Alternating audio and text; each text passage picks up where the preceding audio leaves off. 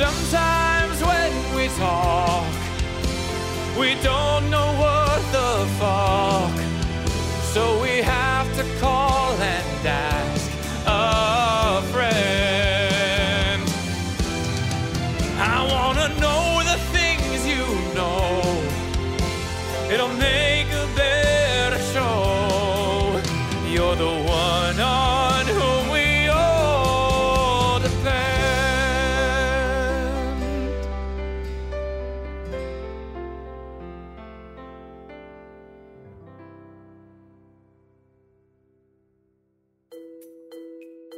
everybody, welcome to UNFTR's Phone a Friend. Our guest today is Francesca Fiorentini, one of my favorite progressive political commentators. Smart, funny, insightful. Francesca has had a colorful career as a stand up comedian and a media commentator for several years. Now, perhaps you saw her on our show Newsbroke on AJ Plus. Maybe you've seen her as a contributor to The Young Turks or The Majority Report, as a host of So That Happened on AMC, or hosting shows on Nat Geo. Maybe you saw her special Red, White, and Who covering the healthcare crisis in America on MSNBC.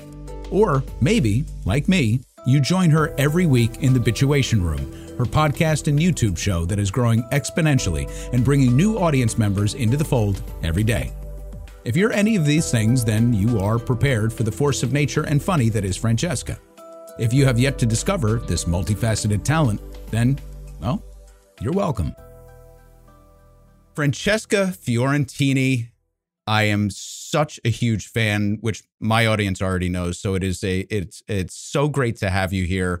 I was able to kind of get my fangirling out before we came on camera. So Yeah. I'm Yeah, done with that. And this is a serious, serious interview now, Francesca. There was crochet, people, if you're listening. There was a lot of homemade crafts with my face on it. A little awkward for your boy Max. But no, I uh, do have the pillow behind me. so good to be here. Thank you so much for your kind words. No, no problem. No problem. So I have to start out with a a question of etiquette, as Uh-huh. this is UNFTR. This is not the Bitchuation Room, but I've uh, I've often called out the Bitchuation Room on our podcast and uh, written about it in our newsletter uh, because first of all, you have wonderful guests. Thank you. You've been able to, I mean, bring on a, and a wide array of guests that are some serious, some incredibly critical, uh, and some just a lot of fun to hang with, which has been Yeah. which has been great. Adds a lot of dimension to the show. Uh, but you start off famously a lot of your shows by asking, "Hey, what are you bitching about?" So, if I may be so bold as to ask you and to share one of my own, "Hey, Francesca, what are you bitching about?" Oh, here's what okay, here's what I'm bitching about. It's might sound petty. I'm bitching about a lot of stuff. There's so much. But let's make it non-Trump related and uh, make it sort of silly in that I think given the climate apocalypse, obviously that we're, you know, working very hard to stop, but can't really stop some of the impacts of.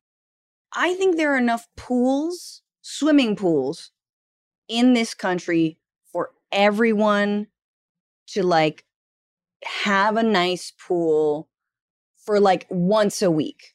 Do you know what I'm saying? Meaning, meaning that pools should be redistributed the way once, like once the revolution happens and we unfuck the republic, Mhm. my like realm, my department will be redistributing everyone's swimming pools so we can all go swimming because it's 90 degrees in Los Angeles. Uh, and it's like the heat waves are not going away. It's just wave after wave after wave. And there's all these like apps where you can rent someone's pool for like an exorbitant amount of money. And I, yes, I've done that. And some of them are like, by the way, there's no bathroom. And you're like, honey, you know what that means if there's no bathroom and you're renting me your pool? That's right. I'm gonna pee in the pool. You know, I have a baby. She's definitely gonna pee in the pool. So, so I just feel like we need to distribute the resources that we have more equitably. And look, healthcare, of course, general like housing and all that. Like, oh, there's many things, but maybe yeah. like 18th on the list is swimming pools. Uh, I feel the same about uh, golf courses as well, and redistributing that land, I think, more equitably and, and allowing people to sort Oh of God, yeah. frolic on them. So, yeah, I think that's a solid bitch. So, are are you suggesting, Double F, that Yeah. the free market won't be able to manage the distribution of pool water in an equitable fashion? no. I mean, look, the in Sri Lanka recently, the best image that came out of that like massive uprising against the government that uh, has toppled like multiple presidents and multiple days and whatnot was just like the people storming the presidential palace and just in the tight pool that he had, just like vibing. And that's what I feel like the revolution will look like. But in general, I just feel, look, you can, let's say, if you're in a neighborhood, you've got a pool, but you don't, you're not using it every day. And maybe there's a family or, you know, a neighbor who could come over and use it and you'll get like a tax rebate. If Biden could include that in his Inflation Reduction Act, you know, maybe Gen Z and millennials will come out and vote for him again. Not only that, but we won't really notice that outside of the pool, we're all just boiling. Just, exactly. just boiling to death. Just boiling. Yeah, it I think it'll make the the ease into extinction a little more palatable. So I dig it. Right. And it should be obligatory because, sorry, the just last thing, like in the way that golfing is like, really, really, golf course, like with real grass. I mean, yeah. the grass, the best part about golf courses is it, then they get mowed every single goddamn day. So you're like, oh, all this water for some shit you're just gonna keep yeah. this tall. Yeah. Just put AstroTurf, you privileged a-holes. God damn it. If it's good enough for the Women's World Cup, which I guess they thought it was, although now we hate the women because they lost, but we didn't care when they won. It's a whole thing. So yeah, swimming pools and uh, being able to redistribute them.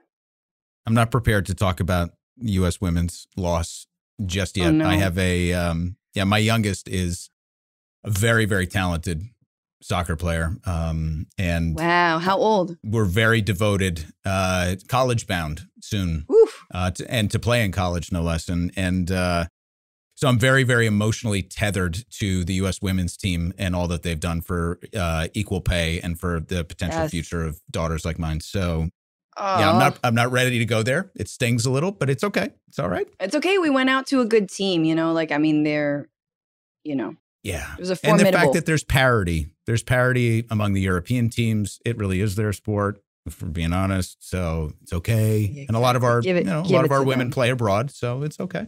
Right, right, right.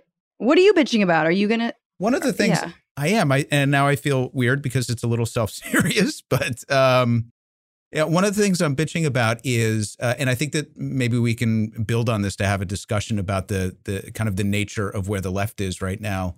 Oh yeah, is all of the heat that Alexandria Ocasio Cortez is taking, not from the normal places or where it's always come from, but from people that I I consider allies on the left uh, and the far left really taking aim. And and so I'm actually preparing a, a, a column and a podcast on this and was hoping to kind of work my thoughts out with you a little bit to get your perspective on on this because every time I I read a harsh critique of her from the left it's not that they're it, it's invalid to criticize the people who have said that they would stand for the interests of the left but I find the criticisms themselves remarkably invalid for what they fail to attack which is all of the other so called progressives or leftists or even left leaning liberal Democrats that are doing much of the same or not doing anywhere near what she has done. Yeah. The amount of education that she's provided to young people to be able to be more informed about not just leftist policies, but how the government works. Yes. I mean, what she's done through social media has been transformative in so many ways for the most part, if you look at her distribution of her votes and proposed legislation on Ballotpedia, or if you look on uh, Progressive Punch, she is at the furthest extreme of the left that you can be within the system that we have. And it's almost like the leftists wanted her to be elected and then to immediately leave government and just start throwing Molotov cocktails from outside of Congress and be like, ha, I did it. I got in and now I'm leaving because I can't work within the system. And it's like, no, no, you wanted her to be a part of the system, not apart from the system. So I feel like a lot of it is at its core just misogynistic. And it's because she presents with what my daughters call pretty privilege in the world that if she's going to be out there and garner all this attention, really through no fault of her own because we're obsessed with her as a media culture that then she is going to then have to withstand this withering criticism from literally every side of the spectrum And I and I'm struggling with that because I do want her to do more. I want her to do better. I want them all to, I want every one of the progressive caucus to do more, to do better, and to be stronger. But then there are the realities that there are, you know, 434 other people trying to work assiduously against them every step of the way. Yeah. So that's what I'm bitching about. And I just, I was hoping I could actually bitch to you and sort of contextualize that and get your feelings on it.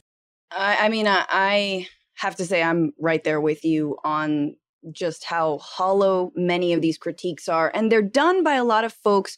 Two critiques of the critiques that I have, I feel like they are done often for clout and clicks. And even folks who say and swear that no, no, they're not done for that. Eh, they are ultimately done for that. Um, when you tweet at AOC, when you make her the target, you put her face on the cover of your, you know, YouTube thumbnail and you said, has she sold us out? Like, you know what's that that's doing. I'm thinking of, you know, Jimmy Dore, whose name I can't say two more times, otherwise he'll pop up from behind my shoulder. Um, you know, there's a and there's other people. It's obviously not just him, but it's a lot of people who who do that just for clout. I think also what is important to note is who from leftist publications talking about the American Prospect, something I contribute to, Current Affairs, um, in these times, serious left publications. Which which ones of those have done deep dives and good, honest, earnest critiques of AOC?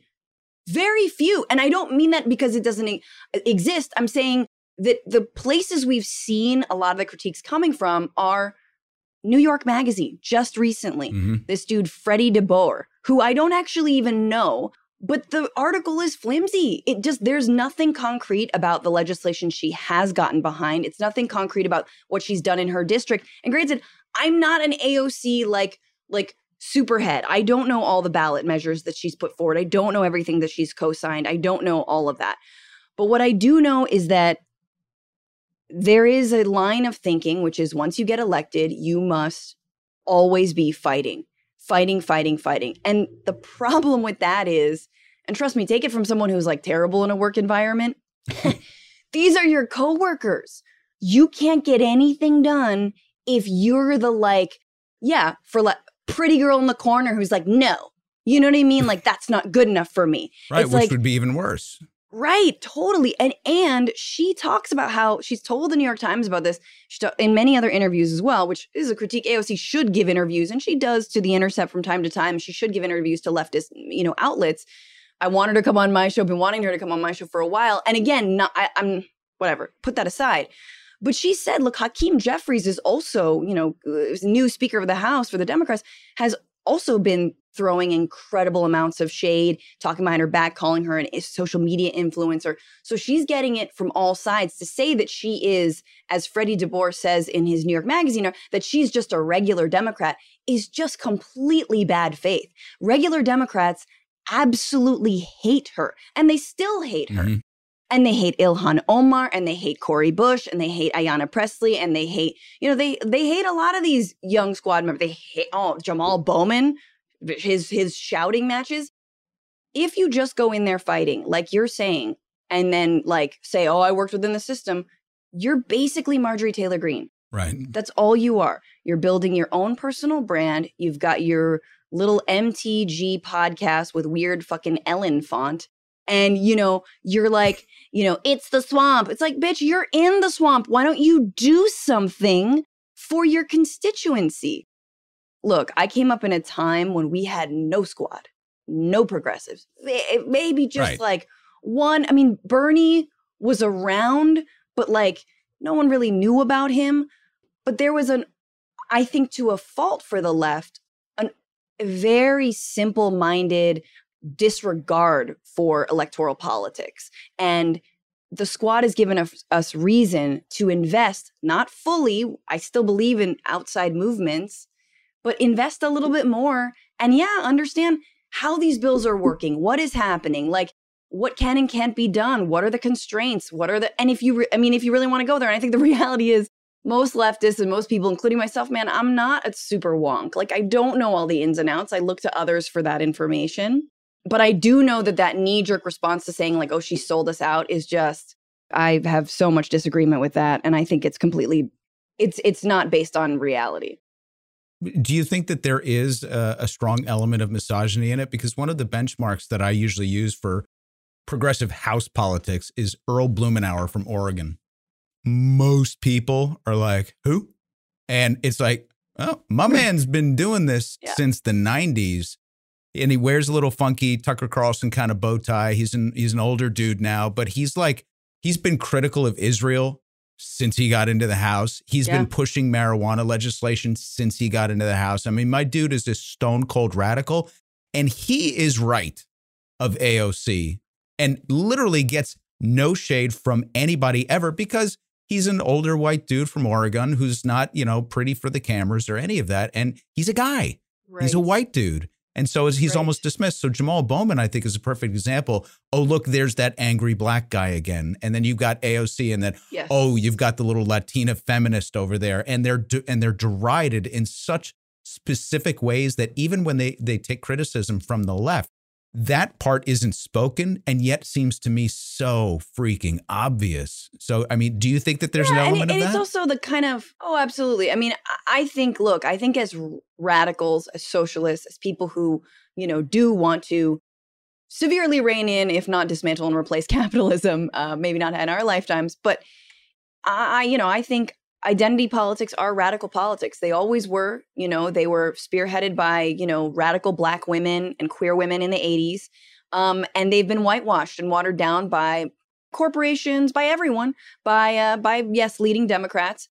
But I do feel like the leftists who even deny, let's say, let's take a more obvious example, that Hillary Clinton was targeted with sexism and mm-hmm. misogyny. It's like, no, you you got to be an just an idiot. Like, yes, all of the reasons that Hillary Clinton should not have been the nominee, all of the reasons I personally politically disagree with her points, you know, uh, her generally, but like, was there a massive era of misogyny? Yeah. Oh, yeah. Did it make me deeply rethink and think about how much patriarchy plays into our electoral politics and electoralism and what it's going to take to get a woman elected to the highest office? Yes, yeah. very much so um, especially a woman who's not doing the bidding of the far right, which I think sadly might be our first female president unless AOC has anything to do with it or say say about it. But yeah, I think there's a there's a heavy the problem is whenever you talk about that, the left always accuses you of being lib about it. Like, right. "Oh, you're doing, you know, just pure, you know, basic identity politics." And it's like, "No, you can still have a radical critique. You know, you can be a radical feminist and and and critique sexism. Let's understand that." So anyway, but but it's um I think it's important to actually study her record. So I'm very excited for your podcast. I'm very excited for the work that you're doing. And also just thank you. Oh no, I mean, I, I think you said something important. Like we we can't master all of it. That's why, you know, whether you're you're commentators or you're just consumers of this information and you identify but no matter where you identify on the political spectrum, there's very few people that are masters of so many disciplines that they could be considered experts in all of this stuff. And yet, when you look at what we expect of our elected representatives, we're asking them to do just that. And so, whatever your personal peccadillo might be, you're expecting that person to be the you know an expert on that almost on day one whereas most congress people will tell you that then when they get there it's like they get the equivalent of the phone book and they're like good luck you know we'll we'll see in chambers totally they don't even have their phone lines connected and they're and they're handcuffed in so many different ways again this is like it's very funny because I was living abroad during the Obama years, many of the Obama years. Where I was in uh, Argentina. Oh, uh, wow. I was living in Argentina. I lived there for five years. Uh, that's where I started stand up comedy. Very, very random place to start stand up, but I did it in English and in Spanish. Anyway, and I would always sort of you know, when you're outside of the US and you look to, you know, the Obama years, it was like, why isn't Obama doing more? Why isn't Obama doing more? And I think inside the US, it's very easy to say that. And then outside of it, I remember I would tell my friends in Argentina, like, why, you know, you know, I'm a little disappointed because, you know, Obama is really, he could do more. And they would always be like, yeah, but wouldn't he just be killed? like, wouldn't he just be shot or assassinated? And I'm like, what do you? And they're like, you know, a black man as president doing anything too radical. And like, obviously that's hyperbolic. Obviously he t- could have done more, but for sure, the massive barrage of racist obstructionism that he was subject to, I think needs to be added into our overall assessment of the Obama years. So again, this is this is with all of these with anyone we elect. And the last thing I'm going to say is, listen, what does a movement look like? Mm. You know, what does a movement that AOC is actually accountable look like? You know, Justice Democrats is, you know, effectively like a, a campaign uh, vehicle. You know, it's not really a grassroots movement generated. Um, Also, R- RIP?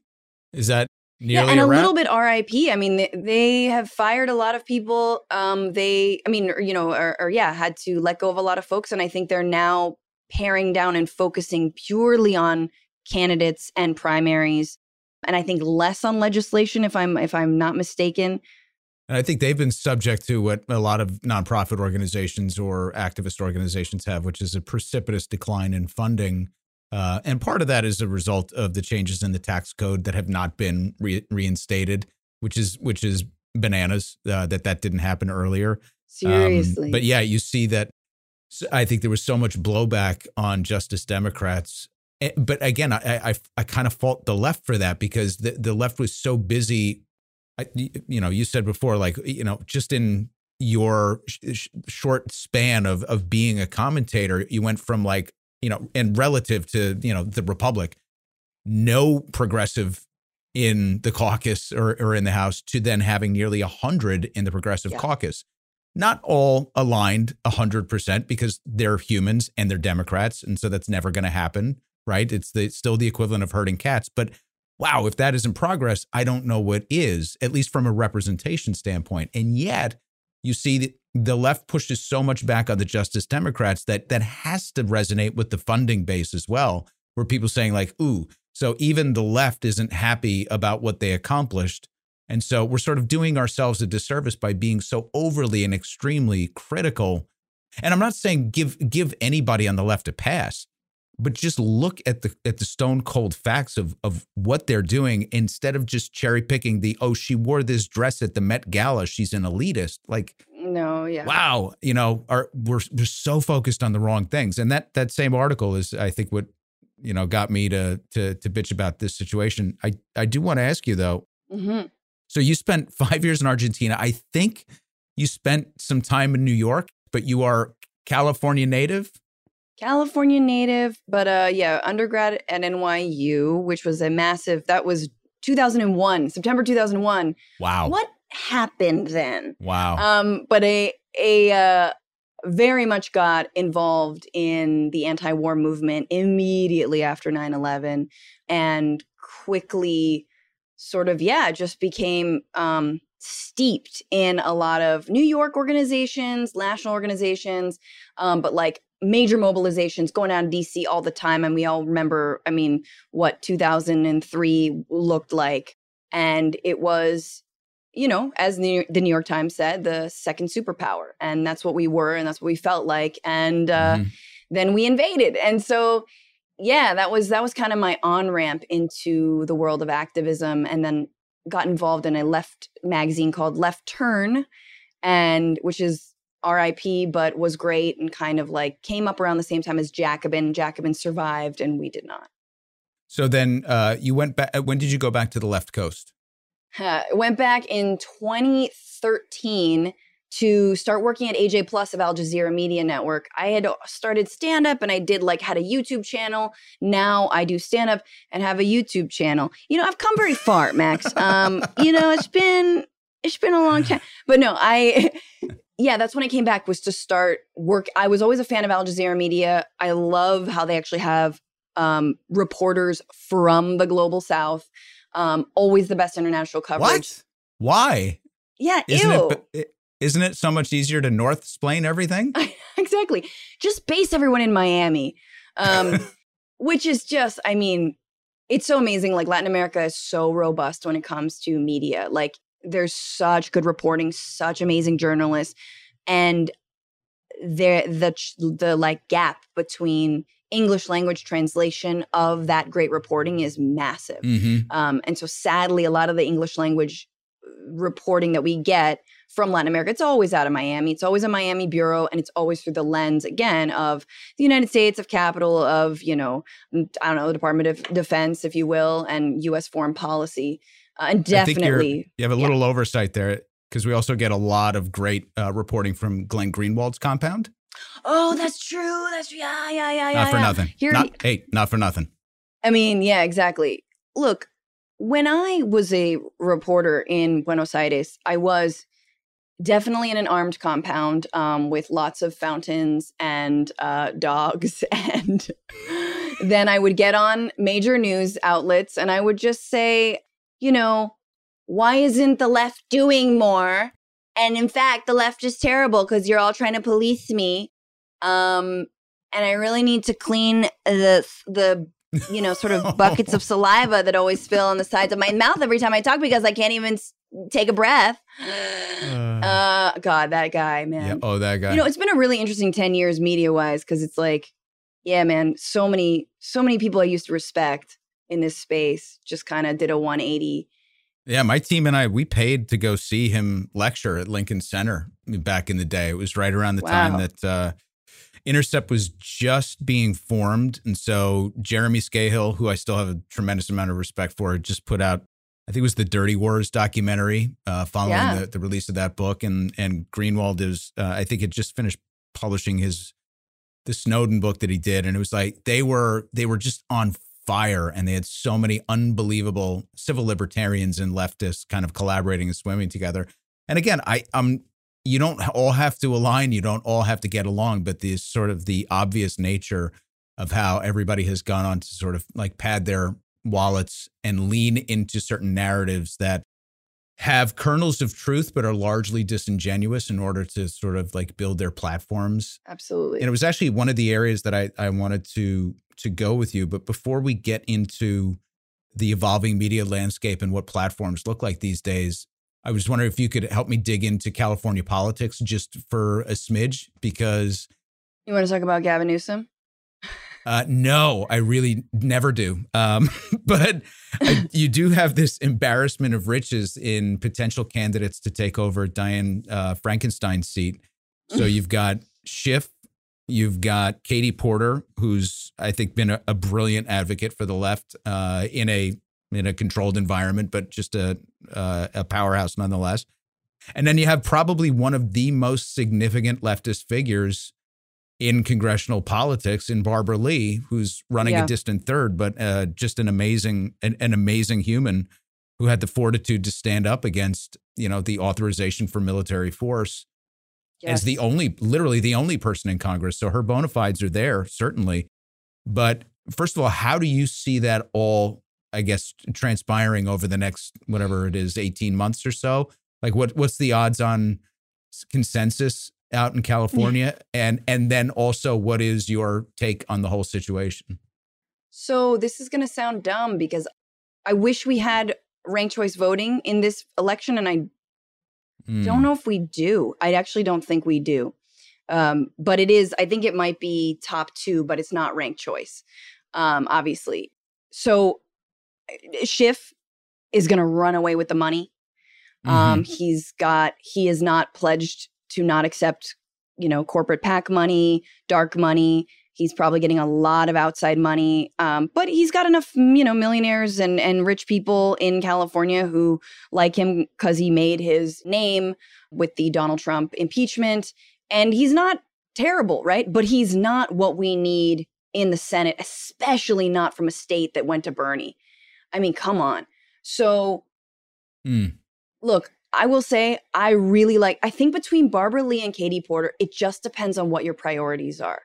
And it's a look, I think if we were in a time of war, like hot war, fast forward 15 years in the future when we're waging war on China. Um, but you know, you could make the argument that Barbara Lee is stronger on a dove like or a diplomatically led foreign policy ergo i want her in the senate you know leading that. I think she is i've heard her speak recently i think she is sort of a, a lick to the left if you will from katie porter on, on this issue and i definitely think katie porter you know um, visiting israel or at least I, I believe it was a, a, delegation or visiting with the prime minister I, god this is this is me not remembering but like that was a bad look. It was a bad look. We know it was a bad look. I don't believe in putting Israel as the barometer for all progressive politics and Israel Palestine. I just I just don't. I don't think that's strategic, but I do think it is worrisome that, you know, she was like we had a great meeting, you know, we'll see, blah blah blah. There's a lot of other countries in the world you could be part of a delegation. Exactly, exactly. And and you know, Hakeem Jeffries uh, just did a delegation to Israel as well. Uh, you know, and so again, where's the daylight if push comes to shove? Are you going to fall in line with this or are you going to, you know, I think Barbara Lee has chances of like we can pull this back from the brink should we come to, you know, war. But I also feel like Katie Porter is in terms of that fighting spirit, she is more of a fighter. She has, I think, more class consciousness. I'm just going to be real. She's been outside of Congress for long enough. I've spoken to Barbara Lee. She's great she's been in Congress for so long. And I do think she's tired. And I know that sounds messed up, but I do get a lot of like, ugh, this place fucking sucks vibe from her. You know, like I'm, I don't know, whatever. like that's the vibe. I, See, that's Katie great. Porter, that's interesting. Katie Porter has a lot of energy. Yeah. A lot of energy. That's so interesting. So in terms of someone who's going to fight and has who is not but who can also compromise, I do feel like Porter, for me personally, is is where I'm at. That being said, I, I have a sinking feeling that Schiff, with all the money, may run away with it without a lot of grassroots effort.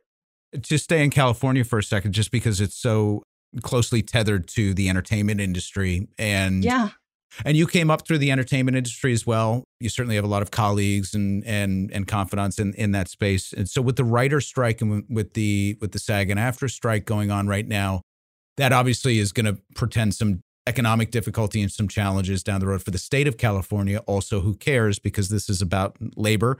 This is a this is an authentic labor dispute that to me at least I, I think that one of the most positive aspects of the dispute is that it helps shine a light on other causes because it starts to talk about the nature of capitalism and class warfare and and I think the extremes in the writers guild fight have helped highlight some of the extremes in other corporate sectors that people don't necessarily think about. I mean, when you hear Sure. Especially because you're connected to it. When you when you see what some of the writers of your own personal favorite shows have made yes. versus the CEO pay, it's been really illustrative in sort of painting a better picture for all of the labor struggles.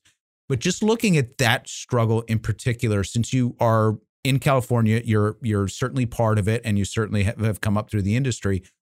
Because it does seem to me a little nebulous. Like, what demands when you're fighting something as ephemeral as AI, you're fighting something as almost ridiculous as like, what do you get paid for your knowledge and intellectual talent mm-hmm. rather than your physical labor, which is usually what we associate trade unionism with in this country?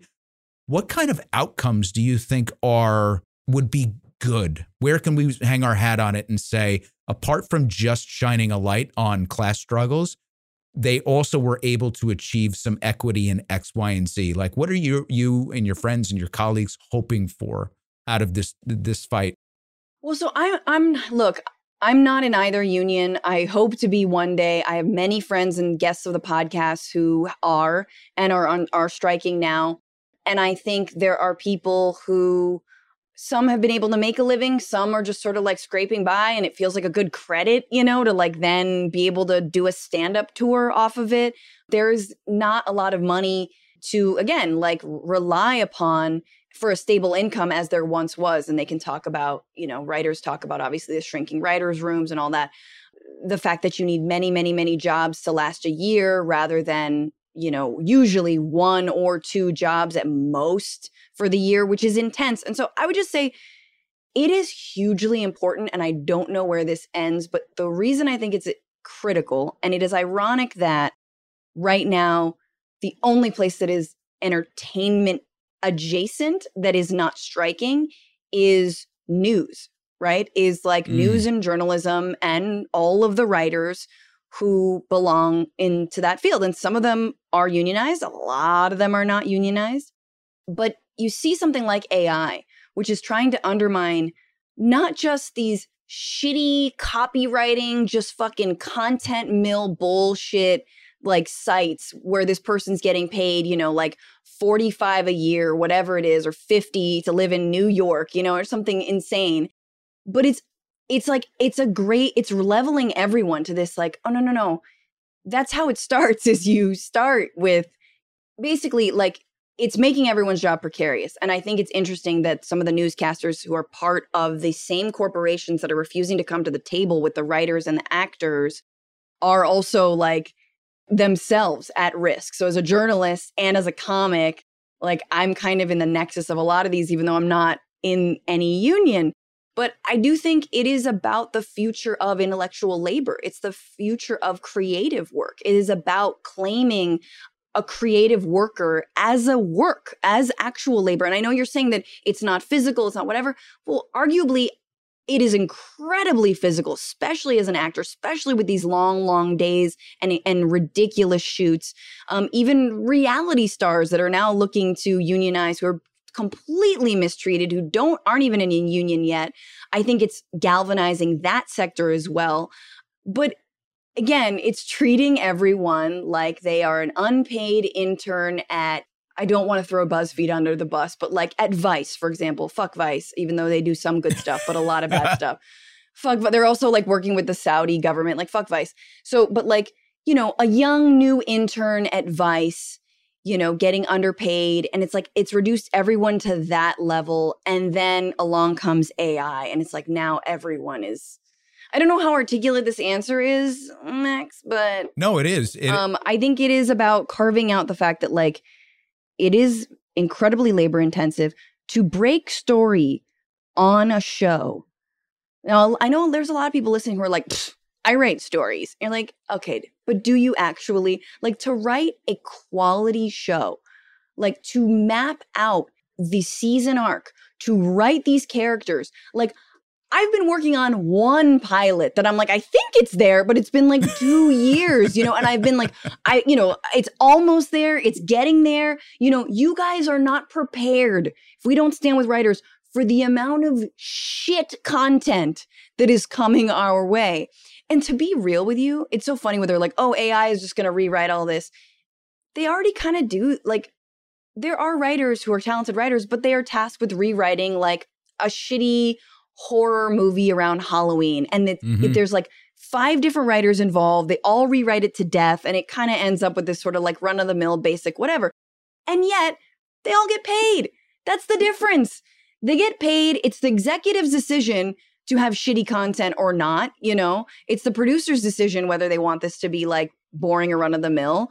But at least the writer got paid. At least someone got to feed their family. At least someone got to, you know, pay rent or mortgage. So I don't know, Max. That's that's where I'm at with all this. Is I think it's it's about the future of valuing valuing creative work in general. And look, as someone who does internet content, and you and I know this, the downward pressure, if you will, on the market on people like me, where it's like, oh, a star of Orange is the New Black is now a, on TikTok, or like right. you know, trying to do, t- it's like, it, now we're all just shilling for the algorithm, you know, and nothing is sacred and nothing, and nothing is creative. It is all just content. Well, so when I put up the thumbnail of this interview and say, "Did Francesca Fiorentini sell out the left?" is, is that Please that's gonna do. that's not okay? Please do. We should, I'm going to call every, like, how, if only, if only I could sell out the left. I, I I'm just kidding. all- I just, we should all just start fucking with each other just to goose the algorithm and just Yeah, see if yeah, we can yeah. get as much like crazy attention on all of our stuff. Um, you know what? That actually, so I have a, a couple of policy things I, I want to get to uh, toward the end, but I'm I know I'm sucking up a lot of your time. But you're touching on on a couple of intersections that that I find kind of fascinating about the way that you approach content. Um, Mhm. First of all, as a as a woman creator, one of the things I find so interesting, we have a segment uh, called Independent Platform Man. We actually even have our own theme song for it. Sort you of the best uh, theme songs. sort of self aware, you know, because I am an independent platform man, of course. Uh, and as a cisgender, uh, you know, white presenting male in the world, I have agency over all things. I don't know if you know that or not, but um, oh, yeah. the world is the world is my purview, and it's it's mine to dissect as I see fit. as a as a woman content creator, one of the things that I admire is that you've been very open about as a new mom and mm-hmm. working mm-hmm. in the uh, the platform economy, as it were, the difficulty of navigating that. And somebody had called this out recently in an interview that I, I found really terrific, which was, and I think I even brought it up in in the interview with Nathan, was that you know, new dads aren't asked the question of like, how's it going and how are you dealing with it and how are you making it happen? But new moms are all the time. Yeah. Whereas you've taken a very, very open, very funny. You've given me a couple of spit take moments that I I referenced in our very first email. Oh yeah, that that's right. I, I, won't I won't repeat here, but we'll uh, we'll leave it for for afterwards. But you've been very open about the the struggle of now managing a family mm-hmm. and managing your own business because that's what you are. You're a business owner as as that platform. You're the independent creator and business owner, and swimming against the tide of the independent platform man who's just always mm. doing things to goose the algorithm, as it were.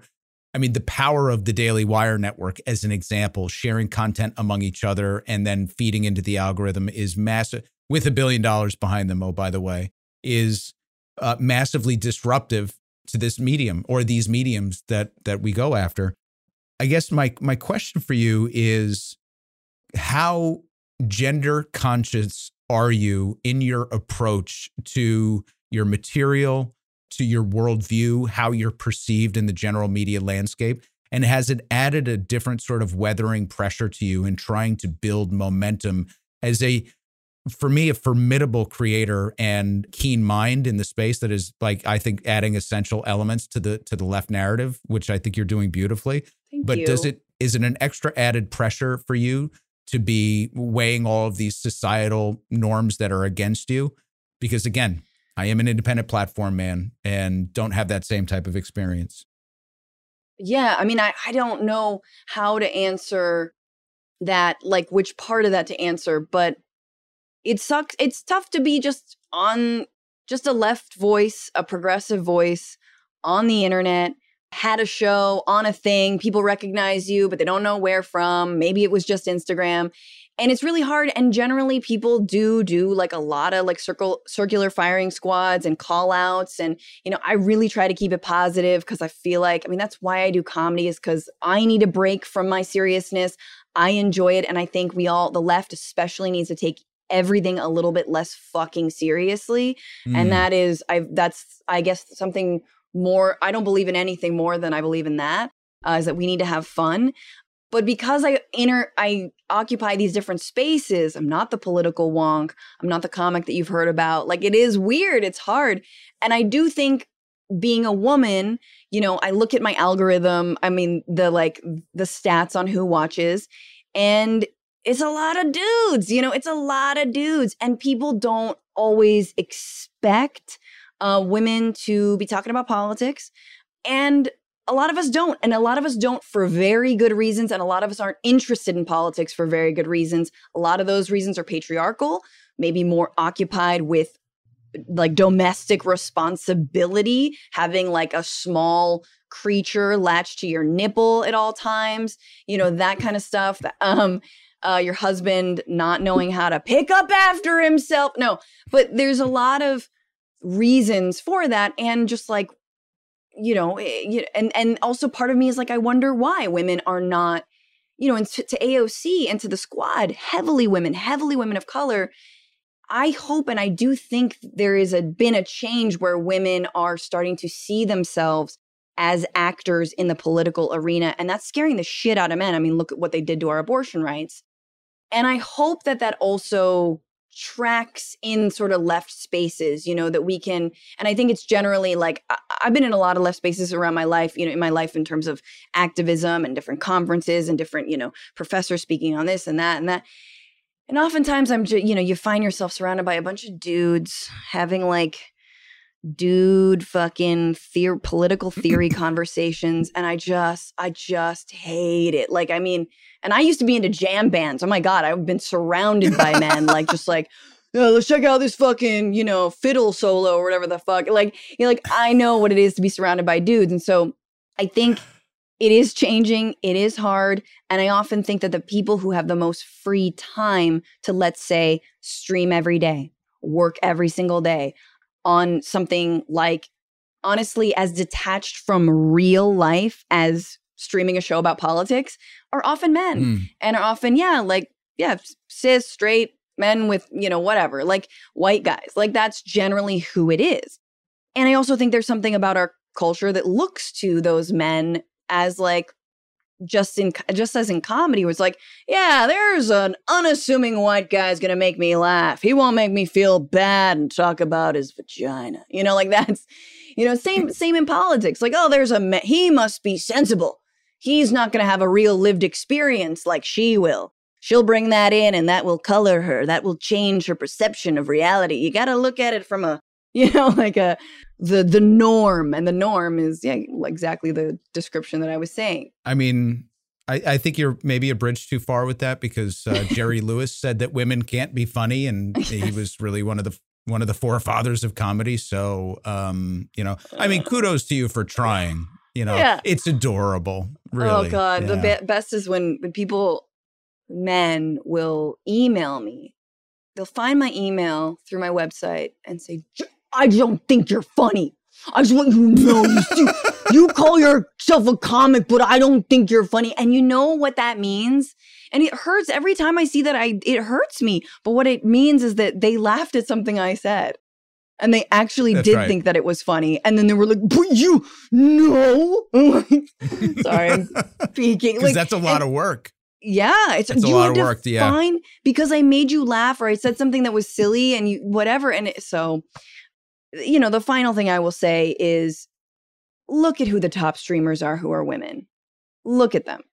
They are generally have like full beats of makeup and d- believe you me, I try to keep up and look, you know, sharp.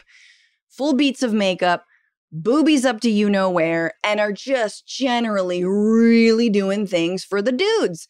And like, Mm. They make money. I mean, that's kind of what you gotta do, except I'm lazy. um, so I can only do that so much. And so again, it's like there is a lot of performativeness on the internet. It has the same sexism, racism, patriarchy, and homophobia that the real world does, but times a million. And Mhm. and it is not neutral. These platforms are not neutral. We know what they go for, we know what they like, we know what sells. I don't have arms like Hassan Piker, and I should get them. Yeah, I want Hassan Piker's arms. So I get it. I totally get it. And you listen, he's a beautiful man. There's He's just no two ways about do? it. He's a a beautiful beautiful, man. Yeah, fuck it. He's beautiful. um, so all right, let's let's uh, careen towards an ending here. Let's do it. The political slate on both sides of the aisle. I, I will tell you that one of the spit take moments that you gave me recently, I think you were speaking with uh, Hari Yeah. and talking about RFK Jr. yeah. Hari was incredibly, you know, bright and funny as well. And um, one of you said, and I can't now. It's it's it's back in my in my memory a little bit, but one of you said, "Hey, quick question: Does Sirhan Sirhan perhaps have a child?" And it was it, it was like a drive off the road moment for me because I just didn't see it coming. But you were talking about just like the That was hard. was okay. oh, yeah. Um, but but you were talking about the. I mean, it, it- listen. Ostensibly, he's. I guess he's would be considered a libertarian. He's running on the Democratic line. Whatever. We have Faith Healer, um, the secret holder, Marianne Williamson, running on the Democratic line. We have no Bernie this time around. There is Yeah. no one from the squad who stepped up to make a challenge. DNC wasn't going to let that happen.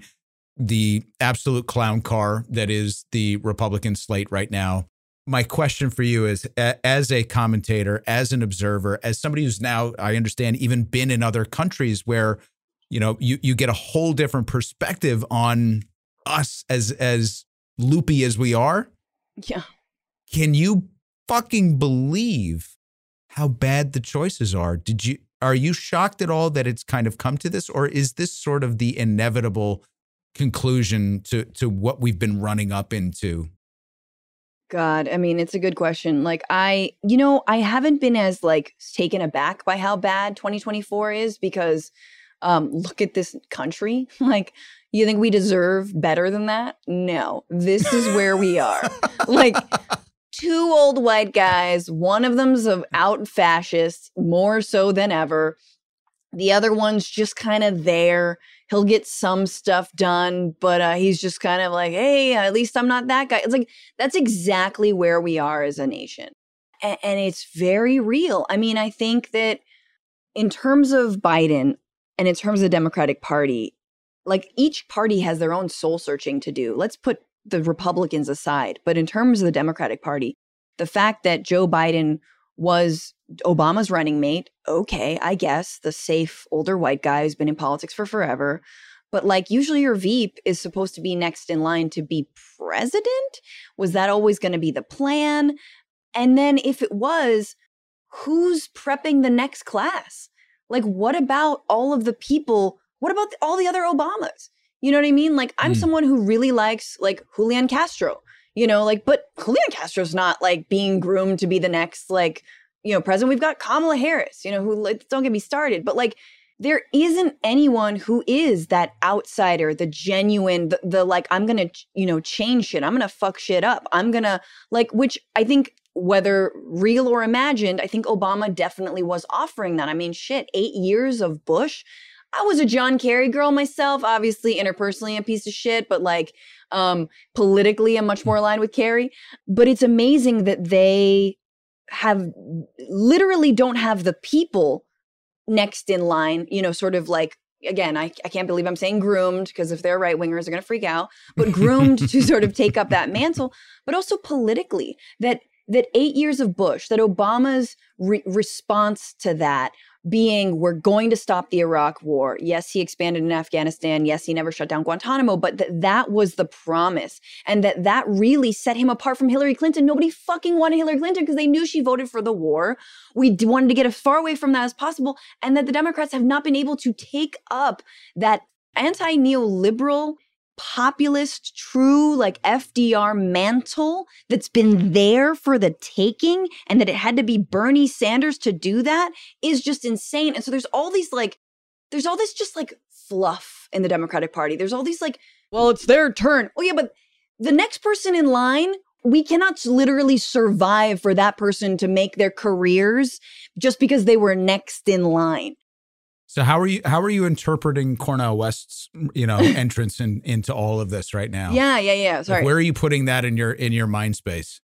I mean, sadly, I do think that a lot of these people who are running for president are running on a branding exercise, and it's a little bit of like they're using their name and saying something a little bit different, and it what I would love to see is a candidate from the ground up, from the real grassroots, from a movement, from a victory, from a local election that works their way as a progressive, supported by movements. And I look, Cornel West has been a supporter of movements, but there he is still kind of just a figurehead, really. And I'm glad he moved away from the People's Party. I think they're speaking of clown cars. But I don't know what to make of it. Look, I did a whole episode on Marianne Williamson's uh, run with the guys from Conspirituality, which is a great podcast that I highly recommend. Oh yeah. But you know, they talk it's about our co-host's her- favorite. Yeah, yeah. She loves those guys. Do a great job. They do a great job, and so you know, they sort of broke down Marianne Williamson um, for me. That's on the Patreon version and and made I sort of recast her in a light that was like, oh shit, like the fact that I'm like falling for her, not really falling for her, but like kind of like what she had to say. Um, that's all part of the plan, you know. um, and it really it came to fore with me when I asked her very pointedly. I said, "Do you, you know what do you think about defeating the right? You know, like it, it's you're all about love, you're all about understanding, um, and yet we have to really beat the fascist right." And she got very mad at me and was very uh, chided me for saying putting that in that terms i don't think we have to defeat anybody. I da da da da and like sort of scolded me. And these guys you know matthew Rem- remski and and julian walker from conspirituality were like that's kind of her thing you know is to be like especially with young women put them in their place say that's not what it is. And also i just didn't if you're not about beating the right i don't like i don't i can't get with you you know you're not actually you're not a progressive you're not about stopping fascism yeah, you you have to recognize that this is a a war. It's an ideological war. And dare I say, Francesca, it's a war for the soul of the nation. no, I'm not going to say that. Jesus Christ, but we're about to hear another 2 years of of that. Anyway, yeah, I you know, I from a practical perspective, I try to examine the these candidacies and whether it is Cornel West who's performed very admirable advocacy and also has a um, I'll invite everybody into my tent. You are my brother, you are my sister, and we'll have it out perspective. Uh, Marianne Williamson, who has, I think, the closest to all the beats down for progressives in terms of just aligning um, with from a from a policy perspective. She's got all all the right notes. Uh, and then you've got an RFK who offers a couple of um, it's like he he throws some chum in for the far left and then turns around to the other side of the boat and throws chum to the far right. Uh, yeah. and is just starting to sort of, I think, just stir up the base on both sides in some sort of bizarre attempt to like unite the furthest extremes of what we have and, and play spoiler. But my criticism of all of them is there isn't any one of them who has done the practical groundwork of building political coalitions from the ground up. Yep. Like a Bernie had. Now I recognize that there are other great candidates from history who have who have you know come up to the top and did not do that. Donald Trump is probably the greatest example of do you really need to do that to become president? And I would offer that as the same example as to as to why not. Like you that's why you don't want somebody even if he's Absolutely. running or she's running as your preferred candidate you have to recognize the bureaucratic nature of the levers of power to understand that you know things are going to get done. You're going to be run over one way or the other unless you know where the bodies are buried and how to build strong coalitions on the ground state by state precinct by precinct. Right and and the reality is like you know we don't want the sort of left or seemingly left trump to go in there and like burn all the bridges and just be like, nope, now I'm like everything by executive order. Like, I don't think, yeah, we want some executive orders would be nice, but also like if, let's say, the parliamentarian, the filibuster, all of these things that are getting in the way that we all know need to be abolished and reformed, that's the kind of move we want to see, I think. But we don't want to see like, you know, the the dismantling of democracy just to achieve our aims. That's the difference between the right and the left, I would argue. Right. Right. Yeah, and the, those bureaucratic, technocratic changes from within do have to have some sort of knowledge and structure and force to bear. Like I just finished a series re-examining the brief tenure of Jimmy Carter, mm-hmm. and the the thing that was most brilliant about the Carter administration was the technocratic excellence that they brought to bear on the system, and they fixed so many structural things that we take for granted these days that I think cleared the path for us to have a sustainable democracy for the next few decades to the extent that we have that. Um, because there were a few things on the precipice that had they gone demonstrably wrong would have been, you know, would have been tragic for for the republic. Right. And on the other side, he also was not uh, he was sort of eaten from within and then collapsed from the outside. I'm not sure that there would be any other politician in our lifetimes who would have been able to even get through that term intact the way that right. he did. It was it was a remarkable run because the forces from around the globe were extraordinary at that time. Didn't we just learn that there was someone on the inside working against his administration when uh, during the hostage crisis? Yeah, Henry Kissinger. Not oh. from inside, but um yeah. oh, so, that asshole. yeah, that fucking guy. Yeah. So Kissinger was working with State Department members against Brzezinski because he had an axe to grind with him. But then, as we also later discovered, was um, one of the closest associates to David Rockefeller, and it was Rockefeller's bank that was holding the escrow money from the Iranians, and Jesus. it became a financial negotiation as to who was going to get paid what interest on all the money that was outstanding. I mean, truly, truly amazing stuff. And Carter's people d- had no idea. So I mean, it just Yeah. it as it ever was. But I mean, it, you know, it's about you know, do we blow it up or do you change from the inside? I mean, these are questions. These are great debates that we should be having on the left. You know, how much of this do you keep intact or do you burn the barn to get to the nails? But having candidates that literally have no political acumen, I don't think is necessarily the right way to go about it. My last question for you, Francesca Fiorentini. yeah. You did a piece on MSNBC. You did a special, a whole healthcare special that was extraordinary, but it was at a time when the country was talking about healthcare. And here we are now with some victories, some victories.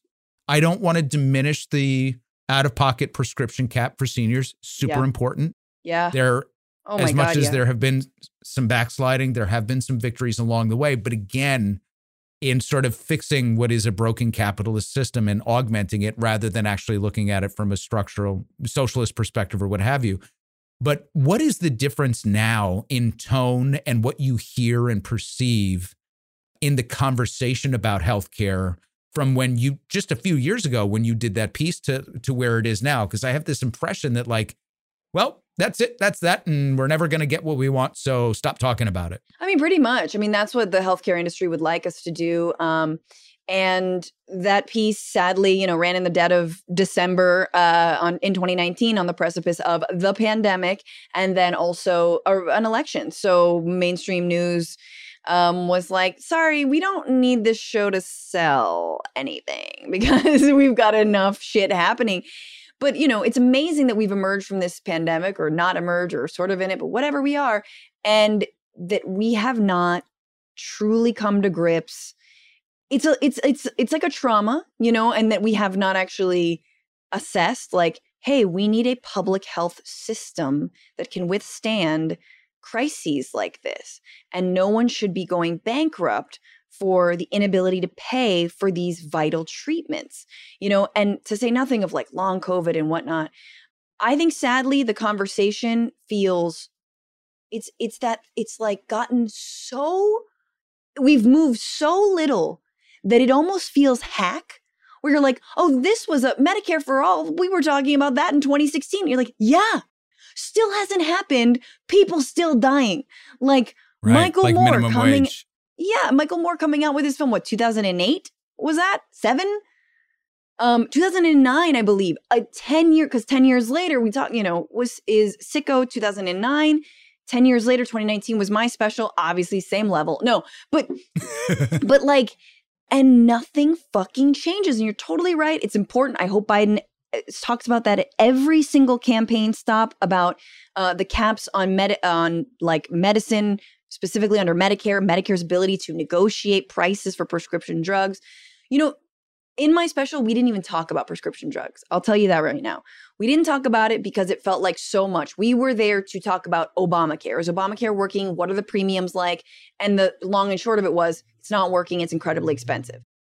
But what's interesting about the meds discussion and pharmaceuticals is that it's the one area that Republicans they won't say it on national television, but to their constituents and to them to their other fellow legislators, we went to uh, Utah and spoke with a Republican legislator who was they want to rein in big pharma. They they are so on board with that. It is a bipartisan thing seniors vote. because seniors vote and it's expensive, especially for this was fucking crazy. The piece that we couldn't include because it was just felt like so much. It was it was not that long of a special.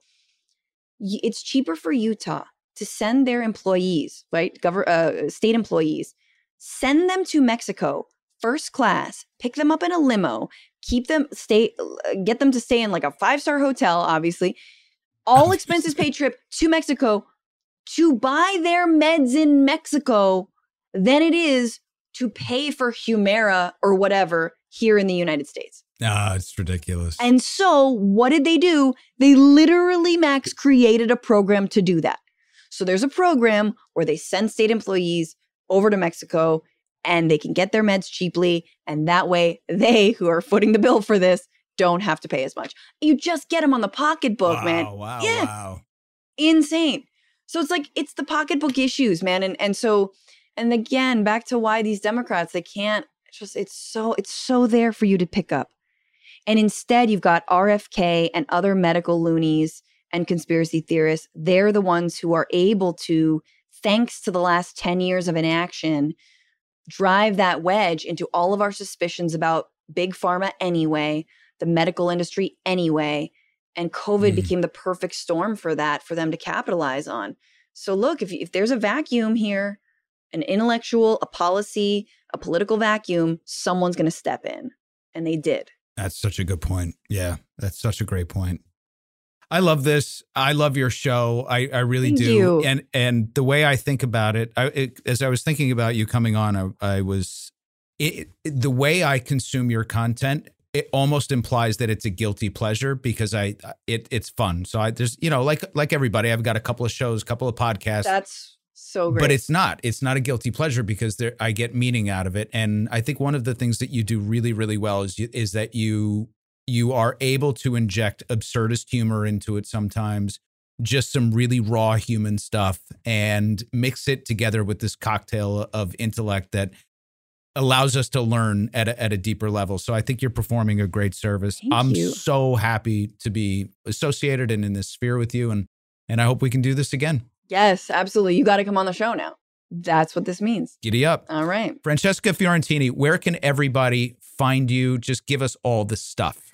Yeah, find me um, on YouTube at Frani Fio, F R A N I F I O, or type in the Bitchuation. Spell it out, B I T C H. Don't try and like B I T I A. I don't know. I don't know how you would spell it otherwise, but spell it out. Bitchuation Room podcast. So it's streams on YouTube every Tuesday and Friday, 1 p.m. Pacific, 4 p.m. Eastern. You can also get it on all podcast platforms. And um, you can follow me on all the socials at the same handle at Frani Fio. I'm on literally everything, but I hate all of it, and I hate Twitter. Oh, no, I hate I hate Instagram the least. So maybe I'm the most there. Okay, that's fair.